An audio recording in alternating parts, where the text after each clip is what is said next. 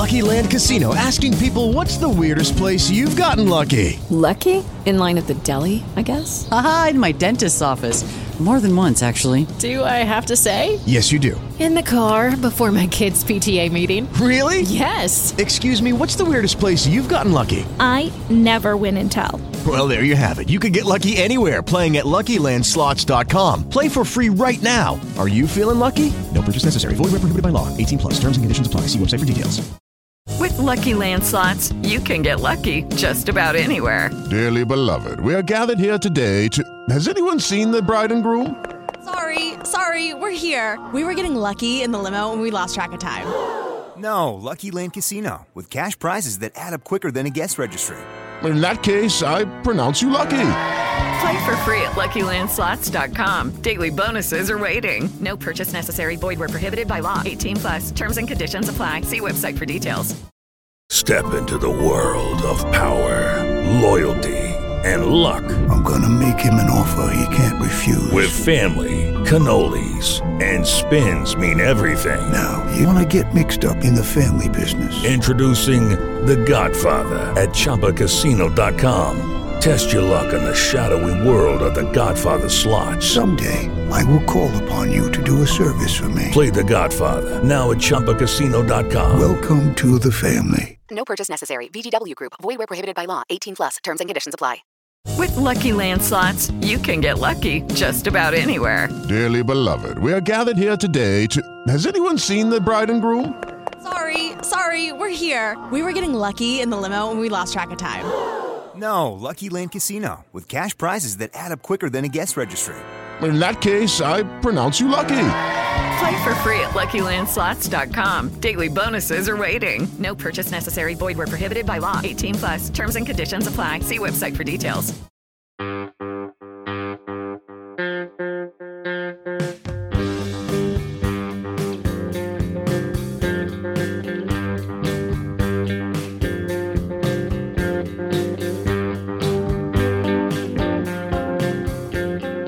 Mets fans. Welcome back to Amazing Avenue Audio, the show. My name is Brian. With me, as always, is Chris.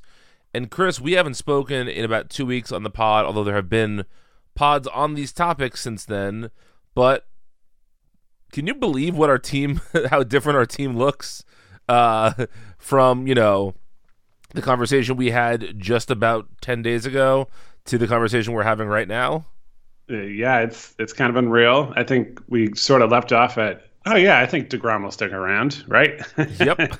uh, and so much has happened since then, and hey, it is very nice to have a team that is able to go out and and make a move like signing Justin Verlander to immediately make up for losing Jacob Degrom. Um,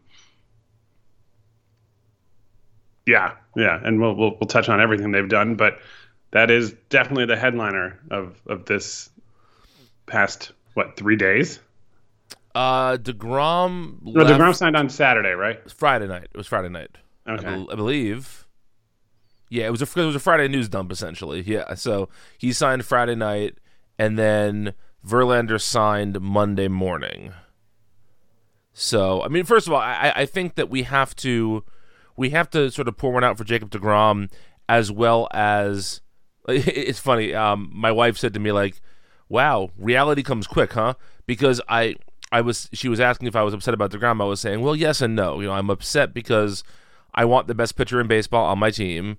I want longtime Mets to be Mets for their whole careers. Think that's you know that's I, I want Jacob Degrom's number hanging in the rafters of Citi Field next to Tom Seaver and you know one day David Wright. I want I want that to happen. And um, you know, I said, but if he doesn't want to be here, I really don't want to watch a disgruntled guy on the mound every five days. And you know, as the Mets and every people say this is a Mets thing. This is an every baseball and just every sports team thing. They always drag their guys when they're leaving, right? Out when they're leave when they're walking out the door. All of a sudden, you hear this stuff that nobody was saying too loudly when they were playing for the Mets. But it seems like Degrom was a a big anti-vax guy, and you know, he's a Florida man, and he was a traditional Florida man, even though he was our Florida man for a little while. And so I definitely understand why some fans are are angry at DeGrom for walking away. I don't think that's how I'm feeling. I think I mean look, we always say we are a pro labor podcast and if this guy can make enough money to take care of his family for generations and is coming out of the pockets of billionaires, I am totally cool with that happening. Um, but I also I am more measured in my feelings on this than I thought I was going to be. If you had told me like you know the last when the Mets were bounced in the playoffs, if you told me you're going to lose Degrom in a month and a half too, I'd have been despondent about it. But I feel like I have a, a slightly more measured take than I thought I would have. Uh, I'm curious how you're dealing with this, Chris. Yeah, I I think pretty similarly. I think um, maybe it's still a little bit of a defense mechanism or whatever, but seeing it in print that Degrom uh, didn't like the Northern rules or whatever, however it was phrased yep, by John Northern Heyman, rules. Yep. Uh, regarding the pandemic and everything, uh, as somebody who um, did not feel the way that Jacob Degrom felt, I think I'm I'm sort of using that uh, a little bit as like a yeah, well, whatever. He, you know, he he uh, he didn't fit in anyway, regardless of what several of his teammates clearly agreed with. But uh, I think th- maybe that that's part of it. Um, I I hope he gets to pitch in a playoff game again. I I don't know. I, I it's a combination of your confidence in his health and what the Texas Rangers are actually going to be capable of doing. Um, but yeah, I don't know. I, I it it didn't hit as hard as I thought it would. Maybe it will at some point, like actually seeing him pitch for another team next right, year. Right. But I, it's just one of those things. Like, what are you what are you going to do? I don't know. I can't blame the Mets for not going where Texas went with the contract, even in the context that Steve Cohen can afford anything. Mm-hmm. Uh, I get it. And it honestly seems like if they did, they weren't given the chance to, really. One, Right. but even if they were and they did, he probably leaves anyway. And yeah, like you said, good for him. That's the most anybody was going to give him uh, in terms of years and probably the overall money. So he certainly earned it. Um, I will say, obviously, the Mets did well in extending him the first time around. Uh, and the way the market for pitching has turned out, it it looked like a little bit of a team friendly contract by the end, Mm-hmm. but not so much as David Wright's was. Correct. You, you know, um, so yeah, uh, he's done well for himself. He certainly deserves it. I I think you can make a Hall of Fame case for him, and this is something that came up when Johan Santana's career went, you know, pretty much down the tubes with injury uh, all of a sudden. Um, but you can make a case for the Hall of Fame for Degrom, even if things don't go well over the next few years. But I do hope he is healthy. It certainly better for baseball for him to be out there. Um, and it, it just, you know, Jacob DeGrom facing Mike, Mike Trout, uh, granted, less often than he would under the old schedule uh, that baseball was using for basically our entire adult lives. but that sort of a thing is is a objectively good matchup to get to have. But uh, yeah, it, it's what a change it is to say a franchise altering player left and they sign somebody who is a reasonable bet to be as good as him or or maybe even better uh, next season. Yeah, I mean that that to me is I mean, you know, there's a lot of things that Steve Cohen's ownership does that changes the way that we just perceive the Mets, right? We we grew up in the Wilpon era and, you know, all the all the good and bad and whatever that that means. I think we are still somewhat unaccustomed to an owner saying like, "Well, fuck, we lost Degrom. Let's get somebody great right now." That just wasn't a Wilpon strategy, and so you sort of knew as soon as this happened, okay, there's going to you know. Uh, by the end of the winter meetings, if not, even if nothing happens, the Mets will be rumored to be talking to everybody, and there will be, you know, some sort of um, understanding that this is not going to just be taken lay- laying down. Like I, I feel like one of the things that the Wilpon Mets said all the time is like, "We tried. What do you expect us to do?" They, you know, we you know we you know, they kind of kind of just making the instant excuse for um you know for why something didn't go the way that the Mets had hoped it would go. Um and I feel like it's just really refreshing to have the team basically say like no this was uh you know we lost we lost our player but we're not going to sit sit around and bitch and moan about it. We're going to uh we're going to ensure that the Mets team for next year is ready to go, and there's nothing that's going to hold us back from doing that. And it's just so refreshing to have that be the position. Um, so yeah, I mean that is that is a really a really nice thing. And to your point, I think there is a case to be made that perhaps uh, Verlander is going to be considerably better than DeGrom in the first year of the contract. Anything beyond that, I think I'm not quite as sure about. But I mean, Verlander had a a career year last year. He is not that far removed from Tommy John surgery, and therefore he is um you know his he has some rest under under his belt. You know, right now he has not been pitching as many innings as guys who are his age. He has a new UCL, and so you know you hope that maybe he, um, you know, will be a healthier forty year old than you know, certainly than me, who is a forty year old.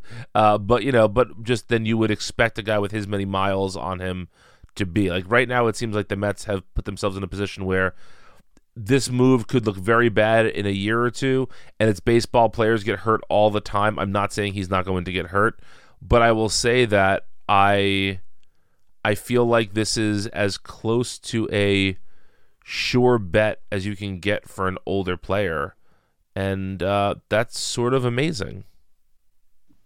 Yeah, yeah, and look, when Degrom is out there and healthy, I think he is unquestionably the best pitcher on the planet, but better encompasses uh, both quantity and quality. I think. Yes. I think yeah. that, yeah. So, uh, yeah, it's it's the best thing they could do given the circumstances, and uh, um, it's very strange that Justin Verlander and Max Scherzer are the uh, the one two uh, whichever order you want to put them in in the Mets rotation. Um, something that would have sounded absolutely in, in, incredibly unrealistic.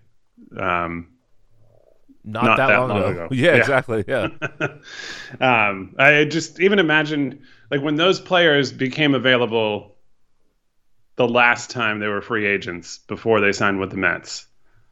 It wasn't even a remote possibility that they would end up on the team. Um, oh no! So for both of them to be there and be the highest paid pitchers in the league at the same time, uh, it just wow! What a, what a what a difference a couple years makes. Yeah, and you know we will have plenty more words to say about Verlander over his tenure as a Met. I you know I, I've watched the guy pitch a lot because I've watched a lot of baseball over the last fifteen or twenty years, but I don't have a great sense for sort of how he is day in day out because I've never watched him every single day, right? So I'm interested to see. I'm interested to observe an all-time great on a day-to-day basis. Um, I will miss Degrom for the same reason.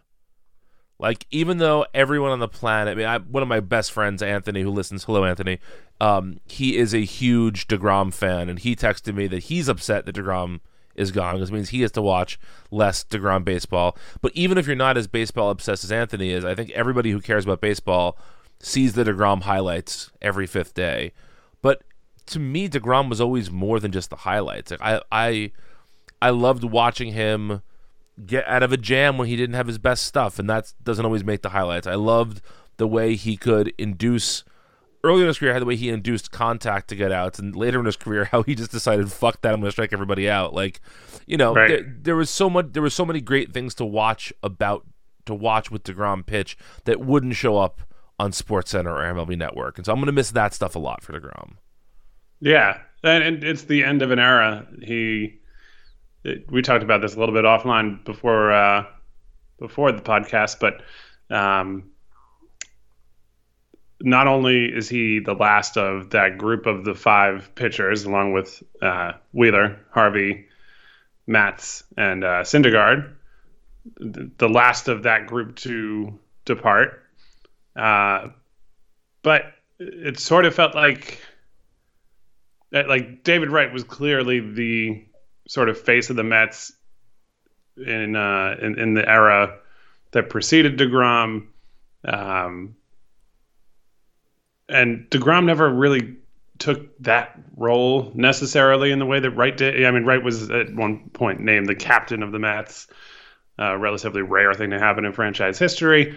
Degrom was never that, but it just felt like there was some overlap there and he was still around as of this year pitching in a playoff game you know seven years after he and david wright were in the playoffs uh, together when the mets made it to the world series so having him leave sort of breaks that sort of chain, chain the you know succession if you will Yep.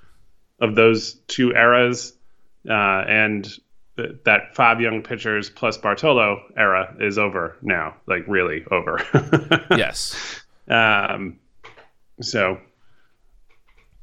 yeah, I, I I think everything you said is dead on. I will definitely miss him. Um, and I don't know. Right now, I'm just not acknowledging that really.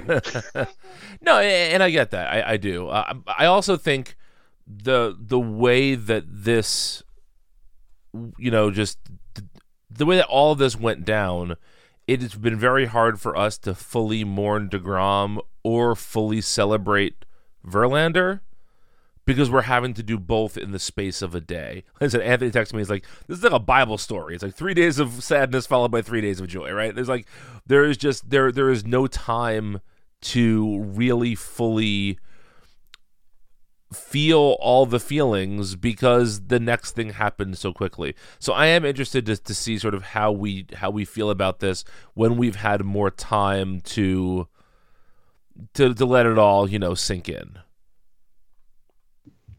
Uh, but yeah, but that's not all that happened this week in Mets baseball. Um, the Mets also went out and signed Jose Quintana, the left-handed starting pitcher, to uh, further help their rotation. Um, do you have any like strong feelings on Quintana? I, I really don't. Uh, you know, he's he he's he's older. He's he's he's I believe he's the youngest starting pitcher the Mets currently have as like one of their actual like not counting guys like Tylor Megill or uh, David Peterson who may or may not actually make the rotation. Um, but you know he, he's he's not a kid, but he's somebody who has sort of reinvented his career as of late, and those can be really great signings, or those can sometimes be fluky. Oh shit! We signed somebody thinking that they had put it all together, but it was just a good season kind of signings. Uh, so do, you, do you have any like strong feelings about him as a pitcher? So he was a guy who went from pretty solid to uh, I don't know, just average-ish for the last several years, and then uh, in, in 2021 he wound up pitching more in relief than in a rotation, and uh, his ERA really ballooned into the mid sixes. But this year he puts up a 2.93 ERA uh, in 32 starts, and I don't know. You, you, you can just kind of look and say, right now the outlier looks like his 2021 season. Um, and you know, even in the few years leading up to that, he still had an ERA. It, it wasn't great, but it was 4.28, um, passable. You know. Yeah. Um, but he's a guy who I'll admit that uh, somewhere along the way between 2017 and, and last year had just sort of fallen off my radar. I mean, the Mets didn't play the Cubs that many times when he was there. Right. Um, you know, he he wasn't there when they. I just keep going back to the 2015 playoffs, but he wasn't there when that happened. so he, you know, he was a guy who was easy to uh, not pay a whole lot of attention to, but I don't know, a lefty at 33 who seems to have figured out something that worked. Uh, it wouldn't be unheard of to have sort of that late, mid to late career uh, breakout. Yeah, and it's weird to say for a guy who had an ERA in the threes for several years to start his career, but um, but yeah, it's it's totally fine. Even if he ends up as like a four-ish ERA guy, whatever. Uh, we've seen what the market is. Um, and Taijuan Walker and Jameson Taillon both signed similar contracts with uh, with their respective new teams, and I think when you look at the difference between what those pitchers provide and and Quintana, uh, look, it's it's not a it's about how many games you win, not how much value you get out of a contract. But the Mets seem to have done well here. I, I think it's pretty reasonable to expect that he could at least step in and give you what Walker gave you. Right. Uh, and you know, you're not just trying to replicate the 2021 Mets. Uh, sorry, 2022 Mets but they did win 101 games. So right, exactly, yes. if you can sort of swap in parts to match what you had, there's no guarantee you're going to win 100 again. Uh, but you know, just as a reminder, they were on a pace to win well over 100 for a while. Yes. And if you win 95, even if you don't win the division, that's fine. Uh, obviously, I want them to win the division. I can't stand the Braves. The Phillies are going to get annoying since they've uh, yeah, we haven't even touched on them. They added Trea Turner to their mix as part of a relatively active winter meetings week so far. So, yeah, but anyway. no, I mean, I, I think you know, I, I, I agree with pretty much everything that, that you're saying here. Um, you know, I, I think that Quintana was a smart pickup. I think that he he may be somebody who and look, he's a lefty and lefties in uh, late in their careers tend to just settle into a groove and then continue that groove. Like, you know, I remember my dad saying to me when I was a kid, like, if you were left-handed, I had to make sure you were a pitcher because lefties pitch forever, right? So you just this is a guy who maybe won't age at the exact same uh, pace that you'd expect another 34 year old to to age to, to age into, and uh, that's great. So I uh, I think it's a good move. I, I especially think it's a good move because this was not them saying, "Well, now we're out on other starting pitchers." I was concerned that this was going to be the the end of their starting pitching uh, conquests for the offseason. And they've said, no, we're still in on Senga, we're still in on others. We want to make sure that this is that our rotation is is taken care of and is a priority.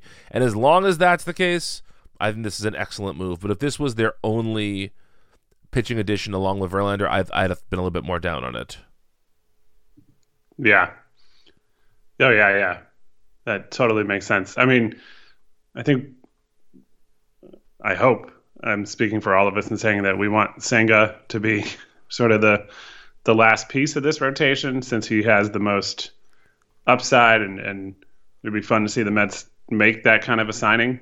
Yes. For once. Um, I mean, in the history of the team, they have signed some players from Japan, but they've never been in on like the best ones. Well, the when, one time available, the one time that the Mets did was uh, that ill-fated off season of I, I was it the 0102 off season where they brought in Tsuyoshi Shinjo, who was like their big Japanese acquisition, but also Mo Vaughn, Robbie Alomar, um, uh, Jeromy Burnitz. Wasn't that all the same offseason or, or or was it was it just were they near each other those off seasons? I'm trying to remember. I thought Shinjo was around slightly before. No, no, you're right. He he. It was 2001 that he played for the Mets for the first time. So yeah, Okay. coming off the World Series loss to the Yankees, right? Mm-hmm. But man, Mo Vaughn, remember him? He was he was pretty awesome when he was good. Well, yeah, and That wasn't and with the Mets Mets, fans but- never saw that exactly. Yeah. Um, Um, well, yeah, no. So Shinjo was signed for the 2001 season. Mo Vaughn w- didn't play in 2001 because of injuries. Okay, that's what it was. All right. Um, but yeah, but but Shinjo was like the one guy who they went out and, and really got from uh, from directly from Japan, uh, right? Or, or am I forgetting? Well, I mean, Kaz Matsui was right, but you were they, that those none of those were like the caliber of player. No, I guess you're right. Yeah, I mean there was Matsui, there was Shinjo. I, was, was Kaz Ishii was was he got directly from Japan? Hmm. Again, Pos- this is like this. possibly.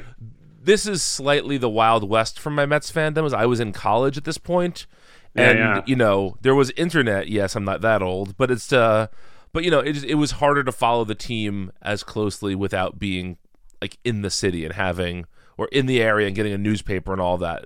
God, I sound like a thousand years old when I talk about this, but you understand what I'm saying. um, but yeah, just you know, but all those all those players just felt like yes, there was hype around them, but they were never hyped the way that like the Mets did not go after Ichiro. The Mets did not go after um, I mean uh, um, you know, players would eventually come to the Mets, you know, your Daisuke Matsuzakas, your Hideo Nomos, but the, the Mets weren't the ones necessarily, you know, making that big push. Right. Yeah. No. Never. Uh, and Ohtani obviously is the mega star, uh, probably the biggest player to successfully come from Japan and just be awesome in Major League Baseball. And they, you know, they weren't even Sniffing at them. in that conversation, Yeah, right? yeah. So, so it would just be nice to see, um, you know, to see that happen. And and look, if it ends up being Chris Bassitt or somebody like that, that's that's fine too. Um, I don't know if there's going to be a huge gap between Senga and Bassitt. Uh, but no, I, I don't think Yeah, there will be either. Yeah. the the tantalizing talent, uh, you know, there's some fun in in the unknown. I think. yeah, that'd be Well, nice. yeah, exactly. I mean, fun in the unknown is like the it, that that is the theme of all of the winter meetings, isn't it? Like, Yeah. you know, just Yeah. just having this, uh, you know, again, there's a very good chance that Jacob Degrom and Justin Verlander have very very similar seasons this year. But if Verlander has a truly great season, it will somehow feel different because it's new. You know, whereas if Degrom had a great season, it would feel like, well, just Degrom being Degrom because we're used to that. So, um, Right. But yeah, it's uh, the rotation is certainly still a work in progress. But the fact that they're talking about, I mean, you know, usually when Andy Martino is tweeting, it is saying thing. It, it is lowering expectations for Mets fans because he was a puppet of the Wilpons, and so they would he would say things like, you know, the Mets don't have the budget to go after this player and this player. Well, last night he had tweeted, you know, the Mets are still expecting or, or, or anticipate being able to sign both Senga and Brandon Nimmo. And you know, if they can do that, that is awesome. That is that is what that's what an, a, a good Mets offseason at this point in their uh, structure looks like. Yeah. Hello, it is Ryan, and we could all use an extra bright spot in our day, couldn't we? Just to make up for things like sitting in traffic, doing the dishes, counting your steps, you know, all the mundane stuff. That is why I'm such a big fan of Chumba Casino. Chumba Casino has all your favorite social casino style games that you can play for free anytime, anywhere with daily bonuses. That should brighten your day a little. Actually, a lot. So sign up now at chumbacasino.com. That's chumbacasino.com. No purchase necessary. VGW Group. Void were prohibited by law. See terms and conditions. 18 plus. Okay, round two. Name something that's not boring. A laundry? Ooh, a book club. Computer solitaire, huh? Ah, oh, sorry. We were looking for Chumba Casino. That's right. ChumbaCasino.com has over 100 casino style games. Join today and play for free for your chance to redeem some serious prizes.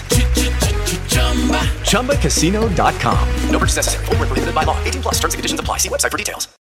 Real quickly, before I, I know that we, we were we were on a bit of a schedule today. Um, the Mets also continued to do a bunch of little things for their bullpen. Uh, yesterday in the Rule Five draft, the Mets took Zach Greene from the Yankees who uh, seems like he may like may stick in the rotate in, in the on the roster for the entire season, which is a tough thing to do if you're a Rule Five draft pick. But he he seems to have the stuff for it.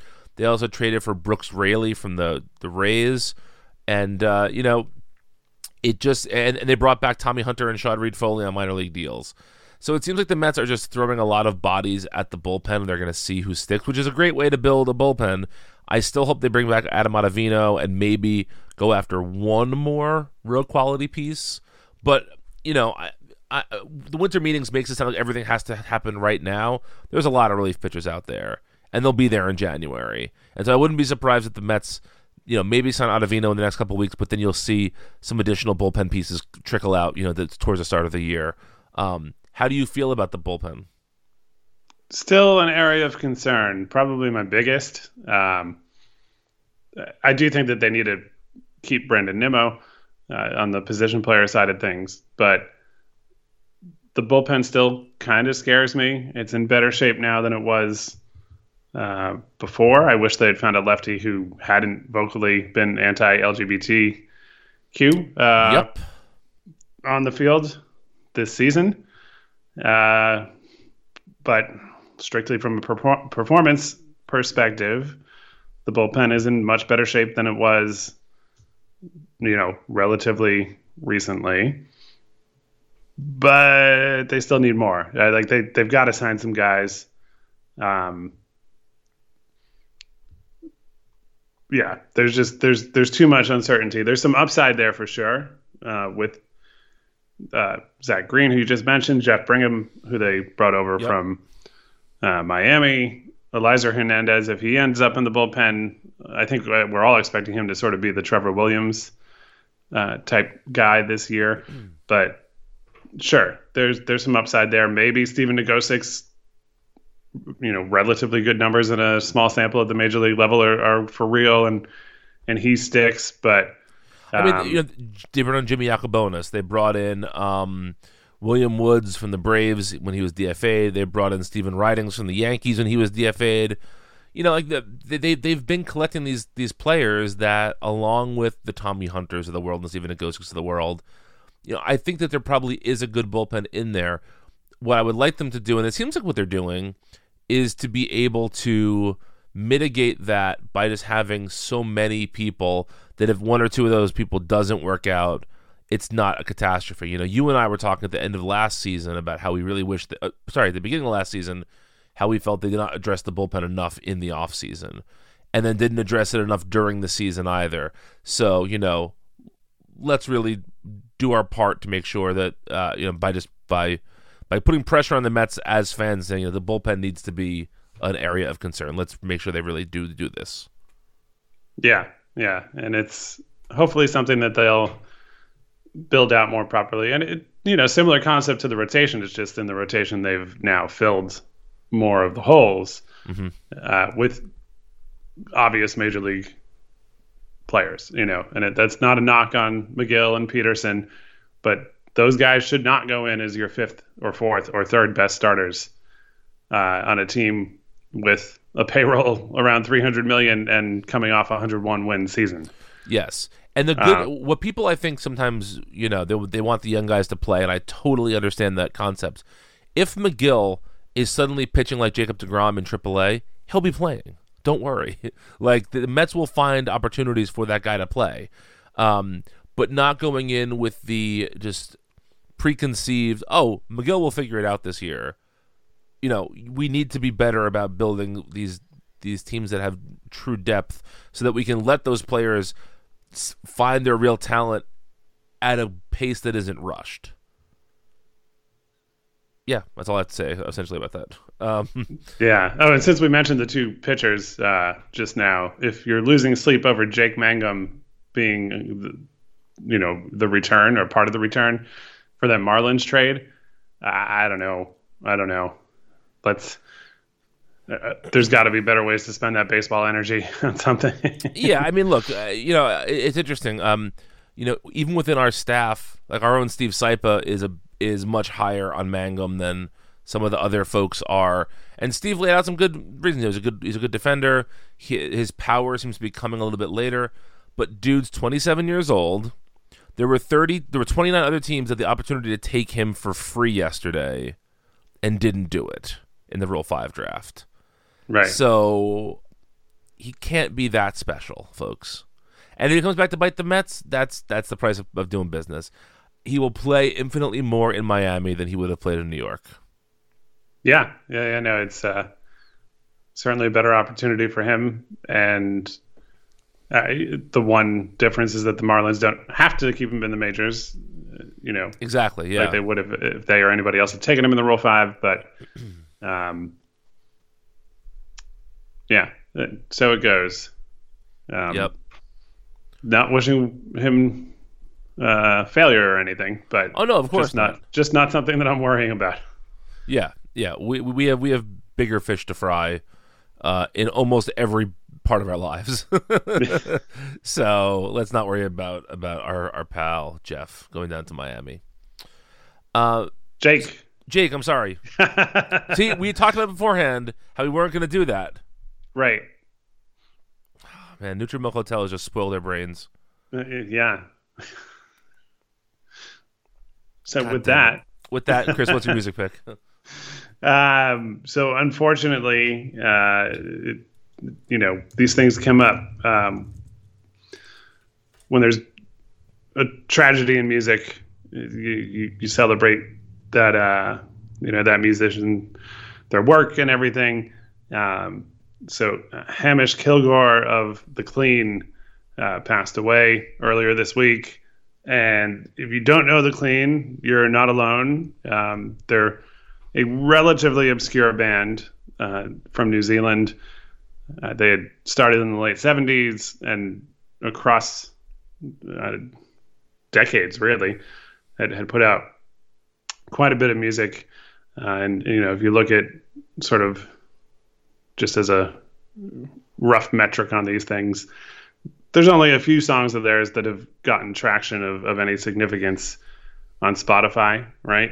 They're they're not like a super well known band, but if you're into a lot of the music that that we're into, a lot of the things that we recommend on the show, um, the Clean are like a super important band. Uh, it came to my attention because uh, they were from New Zealand. My wife and I went to New Zealand for our honeymoon, uh, and my cousin was like, "Oh, you should listen to this band, The Clean, while you're there. And I admit I didn't know them at all before then. Um, but we did listen quite a bit while we were over there. And the album recommendation I'm making, so a lot of their stuff, as, as is often the case when a band isn't like the biggest band in the world, uh, goes out of print. It's hard to find, hard to even necessarily find a definitive discography of everything they did, in, in especially in their earlier years.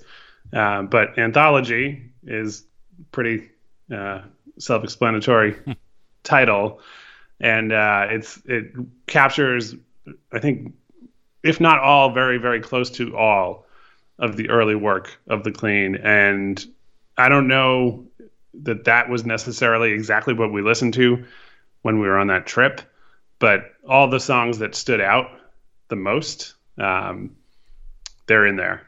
So that's you know, it's a it's a pretty great place to start. Um, and there's just uh, to me, they're the band. It's like the perfect bridge between the Velvet Underground and Sonic Youth. Um, and it, so if you like either of those two bands, if you if you like Yo La Tengo, um, the Clean fit right in as sort of a piece of the puzzle of how you get, uh, you know, from those sounds that preceded them to the ones that came after them. So, um, yeah, you know that that breaks my Desert Days recommendation streak, but. um, but yeah, you, you, can't go wrong with all this. Uh, I never did get to see them play live. Uh, I'm not even entirely sure if there was an opportunity that I missed, but um, yeah, just really catchy, uh, good music to listen to. So I, I know that sounds really simple, but that that's a pretty high compliment. Yeah, absolutely. Uh, they're a band I, I, know a song here or there, but I've never really done a deep dive, and so this this will give me that opportunity. Um, I used to infrequently work at a record store here in Jersey, and the owner was one of the crankiest men I've ever met. And um, record would, store owner was cranky. No, yeah, I know, I, even more than you'd expect. And for instance, there was I, I was there a couple days after George Harrison died, and someone came in and bought a couple of George Harrison records. And as he was lo- leaving the store, I'm going to lean back from the microphone. I'm going to do it exactly how, how he did it. He went, "You fucking ghoul!" because he was not listening to George Harrison until he died, and so was calling this guy a ghoul. and like, like people are busy, man. Like you know, life is hard. If you don't realize how much you care about George Harrison until he's gone, it that's unfortunate. You should celebrate people you like while they're here, but don't be mad at somebody for for not know for I don't know. Just it seemed really right. hard to me. So like you know, yes. Am I should I have listened to the Clean five years ago? Absolutely, I should have. Did I? No. Should I be punished for doing it now? I don't think so. Um, right. but yeah, literally screaming at the guy as he was walking out the door after he paid him, of course. Um, but uh, screaming at the dude. So, yeah. Uh, anyway, my pick is, um, you know, so many albums come out every year, and I try to listen to as many as I can. But obviously, things slip through the cracks. But in December, I always scour a couple of websites that I really trust in terms of their how they think about music and I look at their favorite records and then I sort of go through a search of artists I like. Did this artist put out an album this year? You know, there are some very prolific artists. Like if if you're a as Chris knows, a King Giz fan and you don't pay attention for a few months, you might miss five new King Giz albums. And so, um, one of my favorite musicians is the jazz guitarist Bill Frisell. Uh, I have never heard a Frisell album I didn't like, but I have I certainly prefer prefer some to others. Um, but he released a record this year called Four, and uh, it's a new quartet that he has, and it's a, it's a quartet with an interesting instrumentation. It is not um, your traditional like guitar, bass, drums, and and uh, you know reed or whatever. It's Frisell on guitar. There's a, a, a reed player named Greg Tardy who plays tenor saxophone, clarinet, and bass clarinet, and then a pianist uh, Gerald Clayton and a drummer Jonathan Blake. And you know, I I'm somebody who knows jazz, and I still kind of tend to group jazz into like one category. It's it's jazz or not jazz, and this is not that. This is this is something that is um, it is not like wild out jazz. It is just four guys who are listening to one another. It is it has some of the best interplay of any record I've heard in a very long time. These guys are just listening to every note coming out of the other's instrument and responding in kind uh, there's a couple of songs in particular that I wanted to shout out. Um, there's a song. First, all, it, the record is is a lot of the songs are based on people who died this year or died recently, friends of theirs, and so it's a very melancholy record in parts, but beautiful. But there's a song called "Holiday" that is just has been in my head since I heard it. "Waltz for Hal Willner" is amazing. Claude Utley, which is about a painter, and sort of they sort of use music to paint on the on the on a canvas of a song it's awesome. So if you like jazz at all, if four musicians with great interplay and really restrained playing sounds good to you, check out Four by Bill Frisell. Um, and that does it for this episode of Amazing Avenue Audio, the show. Thank you so much for listening. We appreciate it. Go to amazinavenue.com. We have lots and lots of Mets analysis in the days following the winter meetings. And any breaking news, we'll be back for a podcast to cover that uh, throughout the offseason, hopefully. Uh, you can find the podcast on Apple Podcasts, Stitcher, Spotify, wherever you find podcasts. Please rate, review, and subscribe when you do that. While you're on your social media network of choice, you can find Amazing Avenue on Facebook, Twitter, and Instagram at Amazing Avenue. Chris is on Twitter at Chris McShane. I am on Twitter at Brian Inzanap. And until next time, let's go back.